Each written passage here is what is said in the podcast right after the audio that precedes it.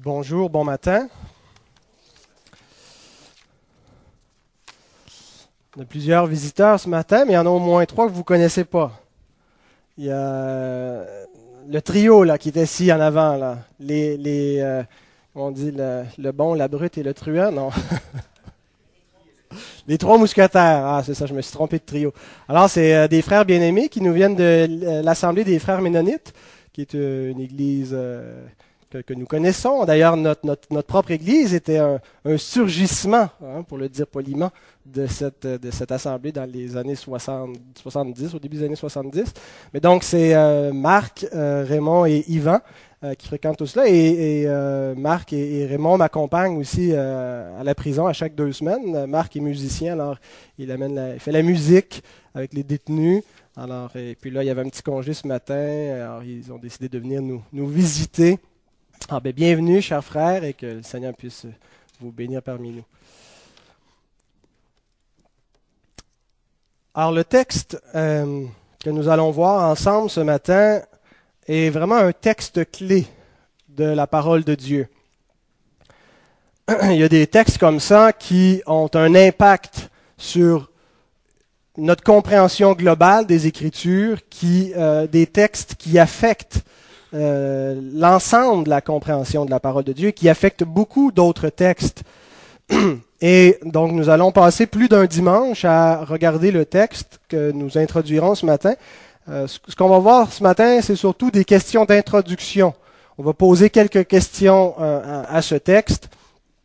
Et donc on ne va pas encore rentrer dans, la matière proprement, mais plutôt s'en tenir à l'introduction de, ce passage. Mais avant d'ouvrir la parole, avant de lire ce texte et d'aller dans, la réflexion théologique, nous allons euh, nous présenter devant le Seigneur. Notre Dieu, c'est avec foi et avec reconnaissance que nous voulons venir devant toi pour te remercier de ta grâce à notre égard, pour te remercier, Seigneur, de la communion que nous avons ensemble et avec toi et de ce culte que nous pouvons te rendre, Seigneur, en toute liberté, avec un cœur entier, Seigneur.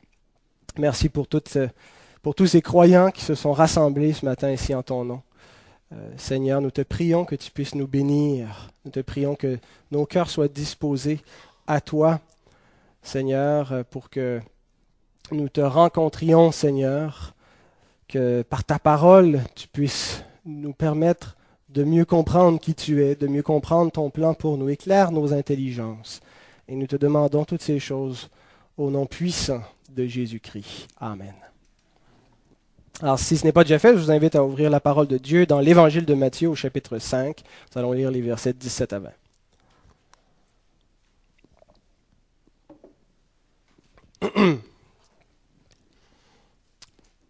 Alors donc c'est bien sûr un passage tiré du sermon sur la montagne. Et le Seigneur Jésus dit ceci. Ne croyez pas que je sois venu pour abolir la loi ou les prophètes. Je suis venu non pour abolir, mais pour accomplir. Car je vous le dis en vérité, tant que le ciel et la terre ne passeront point, il ne disparaîtra pas de la loi un seul iota ou un seul trait de lettre jusqu'à ce que tout soit arrivé. Celui donc qui supprimera l'un de ses plus petits commandements et qui enseignera aux hommes à faire de même sera appelé le plus petit dans le royaume des cieux. Mais celui qui les observera et qui enseignera à les observer, celui-là sera appelé grand dans le royaume des cieux. Car, je vous le dis, si votre justice ne surpasse celle des scribes et des pharisiens, vous n'entrerez point dans le royaume des cieux. Alors, ce texte euh, introduit un, assez long passage dans le reste du chapitre 5 de l'évangile de Matthieu qu'on a appelé les antithèses, où Jésus dit, vous avez entendu qu'il a été dit, mais par contre, moi, je vous dis ceci et cela. Et, ce texte, donc, que nous venons de lire, introduit cette longue section euh, qui nous présente le rapport de la loi et de l'évangile. Alors c'est de cela dont nous allons parler ce matin, la loi et l'évangile. Il y a quelques semaines, vous savez, j'ai été examiné par un conseil d'ordination, puisque l'Église ici m'a euh, recommandées, mises à part pour, en vue de l'ordination pastorale. Et la première, question qui m'a été posée par ce conseil d'ordination, c'était euh, d'expliquer, c'était une question assez ouverte, je devais expliquer euh, ma compréhension du rapport entre la loi et l'Évangile. Et c'est une question euh, vraiment fondamentale, parce que la façon qu'on comprend le rapport qu'il y a entre la loi et l'Évangile, ça détermine où on se situe entre la tendance légaliste d'un côté et la tendance libérale, si on veut, de l'autre côté. Alors, le message de ce matin euh, va être un peu du type euh, enseignement, si on veut, euh, et ça va être donc une introduction à ce sujet du rapport entre la loi et l'Évangile. D'abord, juste en lisant ce, ce texte, c'est un texte qui n'est pas nécessairement facile. une première lecture, nous donne l'impression que ce texte pose plus de problèmes qu'il n'apporte de solutions. D'abord, Jésus nous dit qu'il n'est pas venu pour abolir la loi, mais pour l'accomplir. Mais il ajoute, pour spécifier qu'est-ce qu'il veut dire par là, que la loi ne disparaîtra pas avant la fin du monde. Il dit que le ciel et la terre vont passer avant que la loi ne disparaisse, avant que la loi ne cesse d'être en vigueur. Or, elle a un caractère permanent. Mais de quelle loi est-il question ici? La loi de Moïse? Ça me semble évident que euh, le Seigneur euh, parle, désigne la loi de Moïse parce qu'il dit la loi et les prophètes, c'est l'expression par excellence pour se référer à la loi qu'on retrouvait dans l'Ancien Testament. Pourtant, le Nouveau Testament contraste continuellement la loi et la foi en nous disant que Christ est la fin de la loi. En nous présentant ce contraste de, ancien système rigide qui condamnait, qui est remplacé par la foi, et Christ nous est présenté comme étant celui qui met fin à la loi, et le Seigneur lui-même dit, la loi ne passera point jusqu'à ce que le ciel et la terre passent. En plus, il ajoute que l'entrée dans le royaume des cieux et la place occupée dans ce même royaume est déterminée en fonction de notre obéissance. Il dit que si on n'a pas une obéissance supérieure à celle des scribes et des pharisiens, on n'entrera pas dans le royaume des cieux. Puis il nous dit la place qu'on va occuper, à savoir si on va être appelé grand ou petit dans le royaume, est déterminé en fonction de notre observation des commandements. Si on dit, si on apprend aux hommes à ne pas observer et à rejeter les commandements, il dit, celui-là sera appelé petit dans le royaume des cieux. Mais si au contraire on la met en pratique et on applique cette loi, on sera appelé grand. Et quand on voit ça, ça nous donne l'impression que ça contredit l'évangile par grâce, où la loi n'est pas du tout le critère par lequel, qui, détermine notre entrée dans le royaume des cieux. Alors donc, comment relier la loi et l'évangile? Quelle est la place de la loi dans la justification du croyant et quelle est la place de la loi dans la vie du chrétien? Et même, est-ce que la loi a une quelconque place dans la vie du chrétien?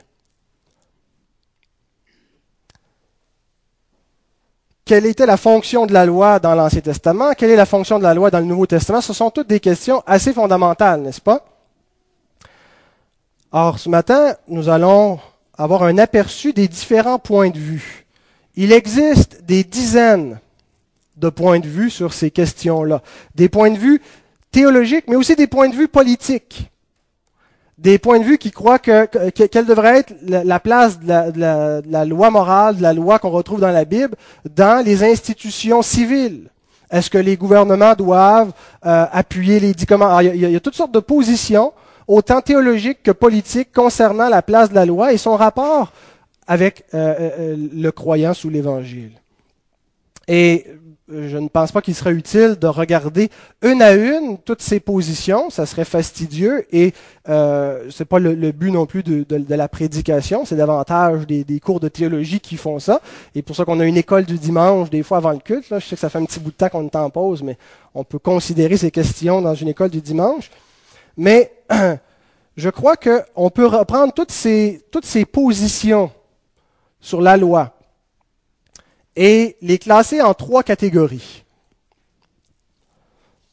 Toutes ces, positions se regroupent donc sous trois points de vue, trois tendances, trois approches que nous allons voir ce matin. Et euh, je pense que c'est important que nous ayons une vue d'ensemble rapide de ces différentes tendances qui existent dans le monde chrétien euh, à l'égard de la loi de Dieu. Alors donc, nous allons introduire, euh, nous donner ce matin une vue d'ensemble sur ces différents points de vue. Et il est important de savoir que chaque approche, c'est pas une question superficielle, c'est réellement une question fondamentale. Fondamentale, c'est ce qui est le fondement et qui détermine beaucoup de choses qui vont venir par la suite.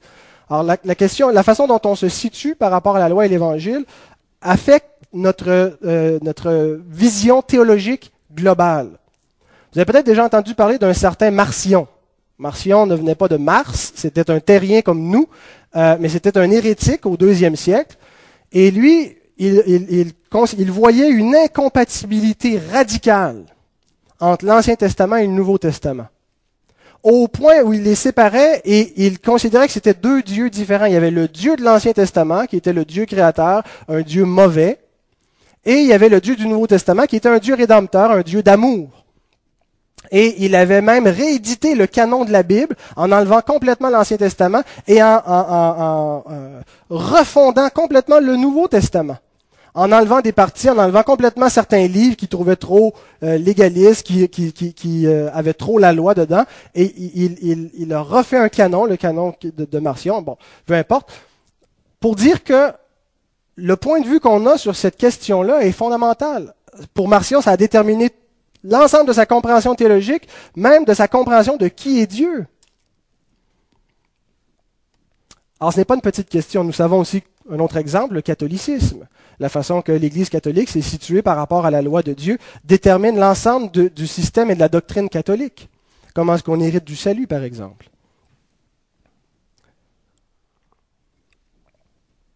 Alors donc j'espère que vous êtes convaincus de l'importance de cette question et qu'il faut euh, l'adresser, qu'il faut la prendre de front, malgré euh, le fait qu'elle suscite parfois peut-être des controverses au milieu même euh, des croyants, des croyants évangéliques. Il faut, on ne peut pas la laisser de côté. Alors donc, il y a trois approches, et la première que nous allons voir ce matin, c'est l'approche légaliste je, dis l'approche légaliste, mais je regroupe sous ce, thème-là, sous cette catégorie, toutes les approches vis-à-vis de la loi qui mettent un, fort accent sur la continuité de la loi de Moïse. Que la loi de Moïse, de, l'Ancien Testament au Nouveau Testament, continue euh, exactement comme elle était. Dans le Nouveau Testament, on retrouve des légalistes, les pharisiens. Vous savez les pharisiens, euh, eux, ils cherchaient à être justifiés par les œuvres. C'est-à-dire en observant les commandements de la loi de Moïse, ils croyaient que par une observance, par une obéissance aux commandements, l'homme pouvait obtenir la justice, euh, obtenir la justification vis-à-vis de Dieu. Alors c'était le salut par les œuvres. Bien sûr, les pharisiens, ce n'étaient pas des chrétiens. Et donc, quand on regarde juste les pharisiens, on ne peut pas tellement considérer le rapport entre la loi et l'évangile parce qu'il n'y avait pas d'évangile, il y avait juste une loi eux. Mais par contre, il y a eu des chrétiens qui ont été légalistes. Et on en voit dans le Nouveau Testament, on a les judaïsants, par exemple on a un, incident qui nous est rapporté dans le, livre des Actes au chapitre 15, où certaines personnes s'étaient infiltrées dans l'église d'Antioche et disaient aux païens, à, des gens qui s'étaient convertis au, christianisme, à Christ, mais qui étaient d'origine euh, grecque, et ils voulaient leur imposer euh, la loi de Moïse, et en particulier la circoncision. Il leur dit, vous pouvez croire au Christ, mais si vous ne vous faites pas circoncire, vous ne pouvez pas être sauvés. Vous devez suivre la loi de Moïse pour. Et là, ça a été euh, une grande controverse. Et Paul s'est opposé à eux. On le voit, il y a eu le, premier concile, si on veut, de l'Église à Jérusalem qui s'est penché sur cette question et, et qui a tranché. L'épître aux Galates la raison d'être de l'Épître aux Galates, elle se situe probablement entre le début de cette controverse et le moment et la fin du chapitre 15 du livre des Actes, où Paul écrit aux Galates parce qu'il y a des gens qui, sont en train de troubler leur foi et qui leur imposent la, loi comme euh, moyen pour, pour obtenir la justification et il leur explique le salut par la grâce. Et il leur dit, si vous vous faites circoncire et si vous cherchez la justification dans les œuvres de la loi, vous êtes déchu de Christ, vous vous privez de la grâce. Alors, l'Écriture rejette donc cette, tendance à vouloir être justifié par les œuvres et cette, approche légaliste vis-à-vis du salut. On a un autre exemple historique euh, d'une approche légaliste qui était l'Église catholique. D'ailleurs, l'Église catholique se basait sur le passage que nous avons lu pour enseigner sa doctrine. Si votre justice ne surpasse pas celle des scribes et des pharisiens, vous n'entrerez point dans le royaume des cieux. en plein Moyen Âge, quand on prêchait ce, texte, ce qu'on était en train de dire aux gens, c'est que vous devez gagner votre ciel par vos œuvres. Mais toutes les approches légalistes oublient quelque chose vis-à-vis de la loi. Toutes les approches légalistes sont préoccupées par une conformité externe à la loi. Une conformité dans les agissements, dans ce qu'on peut voir. Mais l'Écriture nous montre que la loi est spirituelle. D'ailleurs, Paul le dit, Romains 7, verset 14. Nous savons en effet que la loi est spirituelle, mais moi je suis charnel, vendu au péché. Qu'est-ce que ça veut dire que la loi est spirituelle?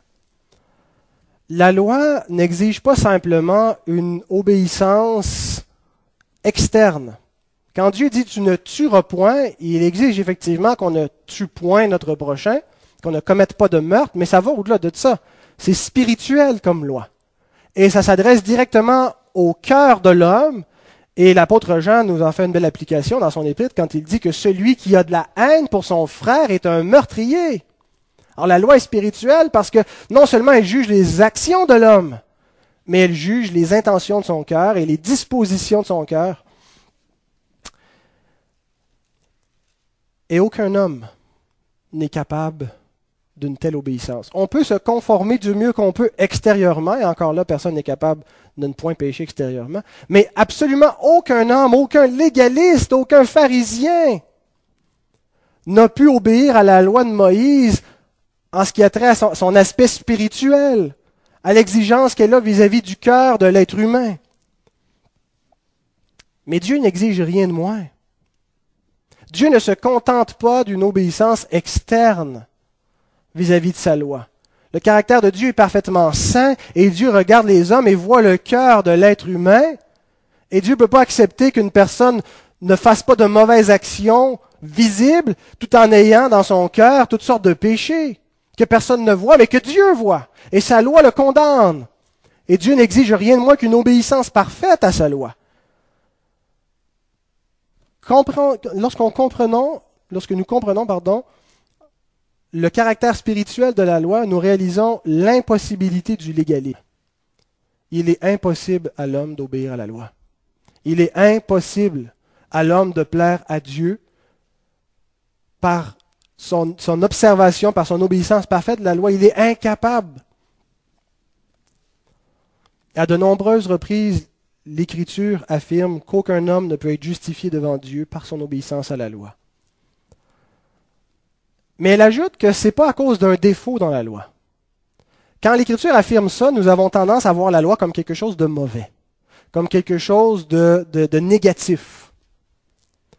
Alors qu'en réalité, la Bible nous dit que il n'y a aucun défaut dans la loi. La loi est bonne, la loi est spirituelle, la loi est pure, la loi est sainte, la loi est tout ce qui est de plus parfait, qui représente le caractère saint, juste, absolu de Dieu. Mais le défaut est dans la chair de l'homme. Nous lisons ceci dans Romains 8, verset 3. Chose impossible à la loi, à savoir affranchir l'homme du péché, parce que la chair la rendait sans force. Le défaut n'est pas dans la loi, mais il est dans la chair humaine, c'est-à-dire dans le, péché. Et, l'apôtre ajoute que euh, à cause de, de, ce défaut dans la chair, pas dans la loi, Dieu a envoyé son propre Fils dans une chair semblable à celle du péché. Il a condamné le péché dans la chair. Or, il a remplacé, si on veut, la loi par l'Évangile. Dans nos milieux, les milieux protestants évangéliques, personne n'enseigne le salut par les œuvres. En fait, si vous enseignez le salut par les œuvres, vous n'êtes pas un évangélique par définition. On, ne retrouve aucun enseignement officiel chez les croyants évangéliques où le salut est le résultat d'une compréhension légaliste de l'obéissance à la loi. Par contre, on retrouve néanmoins une forme de légalisme dans les milieux évangéliques. Une compréhension de la loi qui a les caractéristiques du légalisme. On retrouve par exemple cette idée que les, croyants sont récompensés ou sont punis en fonction de leur obéissance à la loi. Euh, qu'une personne euh, qui souffre, qui est malade, qui passe par des épreuves, souvent c'est un résultat de, désobéissance.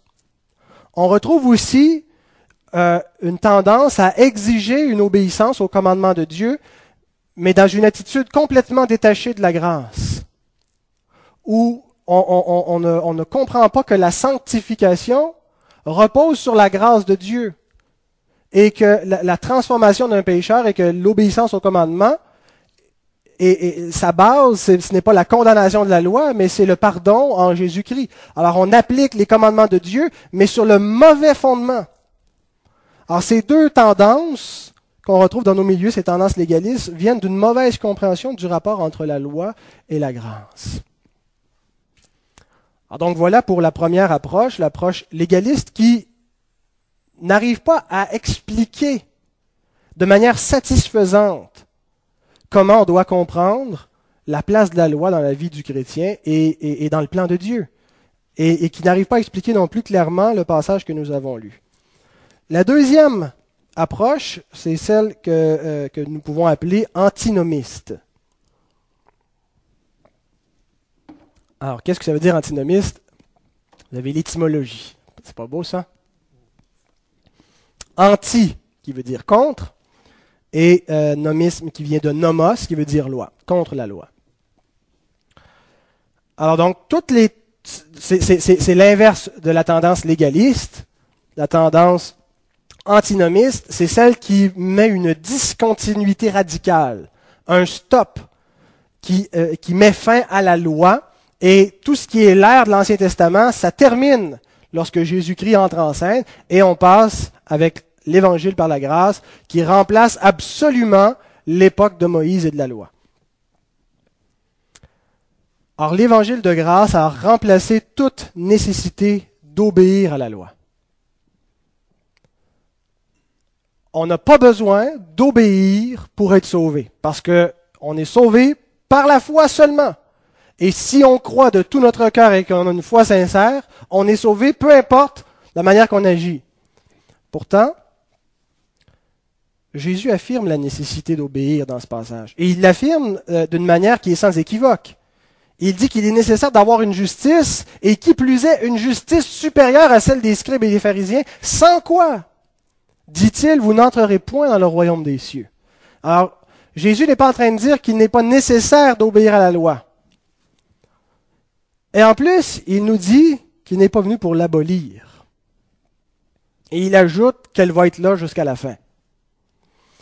L'approche antinomiste, euh, où on, met l'accent uniquement, uniquement et absolument sur la grâce et on oublie les commandements et la loi, a eu tendance à faire de la grâce de Dieu une espèce de licence pour pécher. Hein? une licence, c'est un permis qu'on on, s'acquiert. Hein, quand on s'en va chercher un permis de pêche ou un permis de chasse, on paye quelque chose qui nous autorise à chasser ou à pêcher. Alors, euh, si vous regardez le, même, euh, pas le même verbe, mais la, même phonétique, en tout cas, il y en a qui prennent la grâce et qui s'en servent comme un permis pour pêcher. Et d'ailleurs, c'était déjà au temps de Paul. Paul dit, ne faites pas de votre liberté. Ne faites pas de la liberté que vous avez en Christ, du fait que vous êtes pardonné de vos péchés, un prétexte pour marcher dans le péché et pour faire tout ce que vous voulez. Il y en avait déjà qui reprochaient à Paul sa, théologie sur la grâce, qui lui disaient, ben oui, mais si tu continues à enseigner ça, qu'est-ce qui va arriver, tu penses? Péchons afin que la grâce abonde.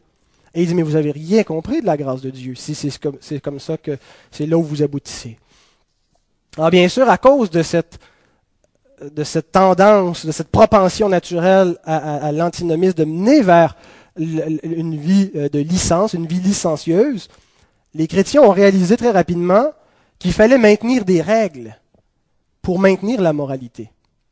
Sans règles, sans commandement, euh, les chrétiens n'allaient pas être mieux que, les autres personnes, ils allaient, ils allaient pécher. Cependant, on se refusait dans cette tendance antinomiste que ces règles, on, ne pouvait pas voir que ces règles soient la loi de Moïse. Certains peut-être éprouvaient du dédain pour cette loi trop sévère. D'autres étaient convaincus que le Nouveau Testament euh, l'abolit clairement. Alors, ça ne peut pas être la loi de Moïse. Alors, si ce n'est pas la loi de Moïse qui constitue la norme, les commandements auxquels le, chrétien doit se, conformer, quelles, sont ces normes, quelles sont ces règles? Alors, il y a eu deux réponses, deux positions à cette question. La première, c'est l'approche spiritualiste, où c'est le Saint-Esprit seulement qui doit guider le croyant et c'est comme ça que, ces, personnes-là comprennent ce que ça veut dire marcher par l'esprit, vivre dans l'esprit, etc. Ça veut dire donc, euh, c'est l'esprit qui nous guide et qui, nous mène dans, la morale et dans les, normes qu'on doit suivre. Et cette pensée a été popularisée en, partie par des hommes comme Watchman Nee, peut-être vous l'avez lu, moi ça a été un de mes, mes premiers maîtres à penser après ma conversion au Seigneur, euh, l'homme spirituel. Alors, Donc, cette idée que c'est le Saint-Esprit euh, seulement qui, nous guide. Je pense que c'est une erreur théologique, une erreur euh, dans la compréhension du rôle du Saint-Esprit et de sa manière d'agir, d'opérer dans les croyants. Et cette approche, l'approche spiritualiste, n'est pas un guide sûr. Le Saint-Esprit est un guide sûr, par contre, cette approche euh, est tellement subjective que des gens prennent leur propre impulsion, leur propre tendance charnelle vers le péché pour étant la voie spirituelle, la voie intérieure du Saint-Esprit. Et on, vous avez certainement eu des exemples euh, de gens, on, en connaît. Il y a eu des, je veux dire, on peut prendre juste des, des, des, des cas euh, flagrants comme euh, Jim, Jim Jones, comme ça qu'il s'appelait, qui, qui, qui, se voyait comme un prophète de Dieu, guidé par l'esprit et, le carnage et les, les, les, immoralités, euh, l'horreur qui, s'est passée avec cet homme. Et historiquement, il y en a eu toutes sortes de, de, de, de cas similaires. Euh, un peu après la réforme protestante au XVIe siècle, le mouvement anabaptiste, avant d'être repris par Méno Simon, a dévié complètement dans une espèce de, spiritualisme comme ça, qui a tombé à un bon moment donné dans une, monarchie, la polygamie, il y avait toutes sortes de choses monstrueuses parce que l'homme, sans une loi claire, ses penchants sont inclinés vers, vers la chair. Alors donc, ce n'était pas un guide sûr. Y a-t-il une alternative? Et il y en a l'autre réponse, donc, de, des croyants qui ont rejeté l'approche spiritualiste, qui ont adopté d'autres normes sans adopter la norme de Moïse, c'est l'approche néonomiste. Qu'est-ce que ça veut dire, néonomiste? Je vous laisse déduire ce néologisme. Nouvelle loi? Voilà. Néo, nouveau, nomiste, nomos, nouvelle loi. On est toujours dans la tendance là, antinomienne. Essentiellement, ceux qui s'en vont vers la tendance néonomiste, ceux qui croient qu'il y a une nouvelle loi, qui, ils, croient deux choses. Premièrement, c'est que le chrétien n'a absolument rien à voir avec la loi de Moïse. Et deuxièmement, le chrétien n'est pas pour autant sans loi, il a la loi de Christ. Et cette approche voit dans les antithèses son enseignement fondamental, c'est que Jésus s'oppose à la loi de Moïse. Vous avez entendu qu'il vous a été dit, Moïse vous a dit ça, hein? Ben, c'est plus ça. C'est fini, ce temps-là. C'est venu à, c'est révolu l'époque de Moïse, ça a pris fin. Maintenant, moi, je vous dis ceci. C'est une nouvelle loi, une loi que Christ donne qui remplace la loi de Moïse. Personnellement, je suis plus près de cette position que toutes les autres qui ont été nommées jusqu'à maintenant, mais je crois, qu'il ne s'agit pas d'une bonne compréhension, euh, ni de la loi de Moïse, et ni de ce passage en particulier. Je pense que cette approche qui dit que Jésus est venu pour flocher la loi de Moïse, pour établir une nouvelle loi, a mal compris autant la fonction de la loi de Moïse, qu'est-ce que Jésus a voulu dire quand il a dit qu'il n'est pas venu pour l'abolir, mais pour l'accomplir, et qu'est-ce qu'il veut dire dans les antithèses quand il affirme, vous avez entendu qu'il vous a été dit, mais moi je vous dis. Il y a quelques semaines, j'ai reçu un appel euh, d'une sœur dans le Seigneur qui est en train de lire ce, passage et qui se questionnait sur le verset 43. Verset 43 dit ceci, Vous avez appris qu'il a été dit, tu aimeras ton prochain et tu haïras ton ennemi. Et elle m'a dit, j'ai lu tous les, autres passages quand Jésus dit, euh, qui a été dit œil pour œil, dent pour dent, mais moi je vous dis, si quelqu'un te frappe. Elle dit ça, on le trouve dans la loi de Moïse, mais où est-ce que c'est écrit dans la loi de Moïse, tu haïras ton ennemi? Où est-ce que la loi de Moïse commande d'haïr nos ennemis? Et ma réponse a été la suivante. Tu ne l'as pas trouvé dans la loi de Moïse parce que ce n'est pas dans la loi de Moïse. Jésus n'est pas en train de s'opposer à l'écriture de l'Ancien Testament, mais il s'oppose à la tradition juive de son époque, qui interprétait au travers des écoles rabbiniques la loi de Moïse, qui la mettait dans une tradition et qui flochait la loi de Moïse au profit de sa tradition. La loi qui commandait d'aimer son prochain, eux limitaient qui devait être leur prochain et permettaient d'haïr notre ennemi. Jésus reproche ailleurs aux pharisiens de faire ça et dit, euh, si, quelqu'un, euh, vous dites à quelqu'un que ce dont j'aurais pu t'assister, à, ses parents, est une offrande à Dieu, c'est-à-dire corban, il dit, vous abolissez ainsi le commandement de Dieu au profit de votre tradition. Alors Jésus reproche aux pharisiens d'avoir une mauvaise interprétation de la loi de Moïse et de prendre leur tradition comme étant l'autorité, comme étant parole de Dieu, comme étant la vraie loi, tout en rejetant la loi de Moïse. Et dans ce passage, c'est exactement, je crois, ce que Jésus est en train de faire dans toutes les antithèses. Il ne s'oppose pas à l'écriture de l'Ancien Testament, mais il s'oppose à la compréhension que les gens de son époque avaient des écritures de l'Ancien Testament. Nulle part dans la loi de Moïse, il est écrit Tu haïras ton ennemi. Alors donc, si Jésus dit, vous avez entendu qu'il a été dit ça, tu haïras ton ennemi, et que ce n'est pas écrit dans la loi de Moïse, c'est que Jésus ne peut, peut, pas être en train de s'opposer à la loi de Moïse parce qu'elle ne dit pas cela. Alors il s'oppose à la tradition juive de son époque. Et d'ailleurs, Jésus dit expressément, ne croyez pas que je sois venu pour abolir peut mettre le prochain, prochain texte, il est là. La loi ou les prophètes. Je suis venu non pour abolir, mais pour accomplir. Car je vous le dis en vérité, tant que le ciel et la terre ne passeront point, il ne disparaîtra pas de la loi un seul iota ou un seul trait de lettre jusqu'à ce que tout soit arrivé. Celui donc qui supprimera l'un de ses plus petits commandements et qui enseignera aux hommes à faire de même sera appelé le plus petit dans le royaume des cieux, mais celui qui les observera et qui enseignera à les observer, celui-là sera appelé grand dans le royaume des cieux. Si Jésus dit que la loi est permanente, il nous dit qu'elle ne passera point jusqu'à ce que tout soit accompli, jusqu'à ce que la terre et, les cieux passent, la loi ne passera point.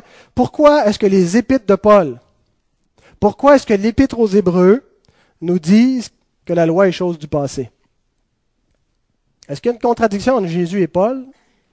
Nous lisons par exemple dans le livre euh, aux Hébreux, chapitre 7, versets 18 et 19, Il y a ainsi abolition d'une ordonnance antérieure à cause de son impuissance et de son inutilité, car la loi n'a rien amené à la perfection. Il y a abolition d'une ordonnance intérieure et il nous dit c'est quoi cette ordonnance intérieure C'était la loi qui a été inutile parce qu'elle n'a rien pu amener à la perfection. Et Jésus dit, croyez pas que je suis venu pour l'abolir. Elle va rester jusqu'à la fin du monde. Alors donc, nous sommes devant l'échec du légalisme qui est incapable d'expliquer clairement la place de la loi sans tomber dans un, faux évangile, et en même temps de l'antinomisme qui n'arrive pas à expliquer ces affirmations et qui prend quelques, on, appelle ça du cherry picking. On prend les, quelques textes qui favorisent notre, notre, lecture et on laisse de côté. Euh, je ne veux pas dire que, que, que, tous les néonomistes font ça. Je crois qu'il y a des gens très très très honnêtes qui ont qui ont ces positions-là. Euh, mais je pense que leur leur exégèse elle est teintée, elle est, elle est prédéterminée par leur présupposé, à dire que ça ne peut pas être la loi de Moïse qui continue. Alors, est-ce qu'il y a une alternative? Est-ce qu'il y a une autre approche qui répond mieux à cette question? Quelle est la place de la loi dans la vie du croyant? Est-ce que la loi continue sous la Nouvelle Alliance? Qu'est-ce que ça veut dire qu'elle est abolie d'une part dans le Nouveau Testament et qu'en même temps Jésus dit qu'elle continue? Eh bien, il existe effectivement une autre approche, bien méconnue de nos milieux, pourtant euh, très répandue dans le monde protestant, qu'on appelle la théologie des alliances. Est-ce que c'est la première fois que vous entendez cette expression-là, la théologie des alliances? Alors, euh, euh, moi, c'est un sujet qui me passionne réellement. Je suis en train de faire mon mémoire de maîtrise, ça fait trois ans que ça s'étire, là, sur, sur la question de la théologie des alliances. C'est un, vaste sujet, mais réellement, l'approche des Écritures qu'on appelle la théologie des alliances, ça a caractérisé la pensée protestante depuis la Réforme. Et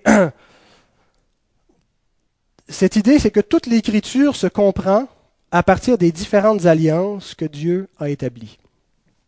Quand Dieu a créé Adam, il a établi une alliance avec lui dès le commencement. Dès le commencement, on voit même d'ailleurs, euh, j'oublie lequel des petits prophètes nous dit que Dieu a établi son alliance avec Adam. Paul euh, se réfère à cette alliance avec Adam en Romains 5 quand il nous dit que quand un seul homme a tombé, il a amené toute l'humanité à sa suite parce que Dieu a créé l'homme dans un cadre alliantiel.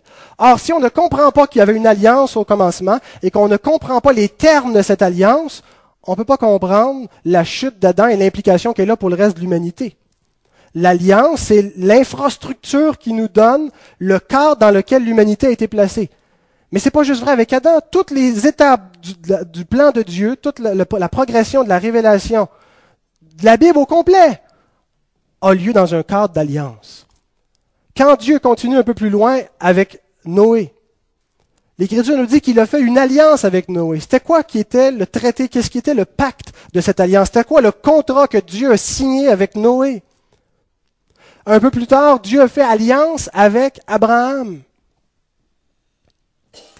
Euh, et avec ses descendants. Qu'est-ce qui était contenu dans cette alliance-là? Qu'est-ce que ça implique? Il a fait alliance avec le peuple d'Israël lorsqu'il est sorti d'Égypte. Il va faire alliance plus tard avec David, avec ses descendants. Paul nous dit, il parle, il a une expression dans Éphésiens 2.12, je ne l'ai pas mis, mais euh, il, il, affirme, il parle de la promesse des alliances. L'évangile des alliances qui a été là depuis le commencement. Il nous dit qu'il y a eu des alliances dans tout l'Ancien Testament et même avec Christ. Et tous ceux qui sont en Christ, Dieu a établi une alliance à la veille de la mort de Jésus, qu'est-ce qu'il a dit lorsqu'il a pris le, repas avec ses disciples? Ceci est la nouvelle alliance en mon sang. L'Église du Christ n'est pas dans, une, dispensation floue, on est dans un cadre spécifique qui s'appelle la nouvelle alliance. C'est quoi cette nouvelle alliance? Est-ce qu'elle était là avant? Si elle n'était pas là avant, pourquoi est-ce qu'on l'appelle nouvelle? S'il n'y avait pas l'évangile euh, avant, avant qu'elle soit, parce qu'on dit que c'est la nouvelle alliance, comment est-ce que ceux qui étaient avant la nouvelle alliance ont pu être sauvés? Or, la théologie de l'alliance nous montre que toutes ces alliances-là sont l'infrastructure de la Bible. Comprendre les alliances, c'est comprendre la Bible. C'est comprendre les termes dans lesquels Dieu a établi des contrats avec les hommes et qui sont toujours en vigueur. Et on ne peut pas comprendre le plan de Dieu et on ne peut certainement pas comprendre la fonction de la loi sous l'ancienne alliance et sa fonction sous la nouvelle alliance si on ne comprend pas les alliances elles-mêmes. Spurgeon disait ceci, vous savez, euh, celui qu'on appelle le prince des prédicateurs, il dit, la théologie des alliances est la racine de toute vraie théologie. C'est la base. Il a été dit que celui qui comprend bien la distinction entre l'alliance des œuvres et l'alliance de grâce maîtrise la révélation divine. Je suis persuadé que la plupart des erreurs que les hommes font concernant les doctrines de l'Écriture sont fondamentalement causées par une mauvaise compréhension des alliances de la loi et de la grâce. Et dans les derniers mois, je me suis consacré entièrement à, étudier ce qu'on appelle la théologie fédérale ou la théologie des alliances. Et je ne suis on ne peut plus d'accord avec l'affirmation de Spurgeon. Alors nous n'allons pas étudier la théologie d'alliance dans son entièreté, ce serait, c'est un vaste sujet, mais si le sujet vous intéresse, il y a de, bons bouquins qui peuvent être recommandés. Mais on va seulement euh, regarder cette troisième approche dans son rapport entre la loi et l'Évangile. Là où les deux autres tendances, légalistes et antinomistes, ont échoué, est-ce que cette, approche peut donner une explication plus satisfaisante de la place de la loi, de sa fonction? Alors nous allons voir d'abord les différentes parties de la loi qui vont nous permettre de comprendre comment est-ce que la loi est à la fois discontinuée et en continuité. Le Nouveau Testament affirme en même temps ces deux choses sans se contredire. Il nous dit que la loi continue, puis nous dit que la loi est abolie. Et on va comprendre comment est-ce qu'une telle chose est possible en raison de, euh, des, des, des, trois parties de la loi. Ensuite, nous allons voir les différentes fonctions de la loi selon qu'elles se trouvent dans une alliance conditionnelle ou inconditionnelle. La même loi peut avoir de multiples fonctions. Et la même loi sous l'ancienne alliance n'avait pas la même fonction que la même loi sous la nouvelle alliance. Et nous allons voir ça. Et j'espère que ça va apporter une pleine lumière sur ce passage et sur le reste du chapitre 5. Alors je vois que vous salivez déjà, que vous voulez entendre la suite. Alors la suite la semaine prochaine, si Dieu le permet. Et euh, pour ceux qui ne pourront être avec nous, je vous dis, euh, vous pourrez avoir accès à, ces messages via notre site Internet. Alors si vous voulez entendre la suite, vous serez bienvenu d'écouter en ligne. Que le Seigneur bénisse sa parole.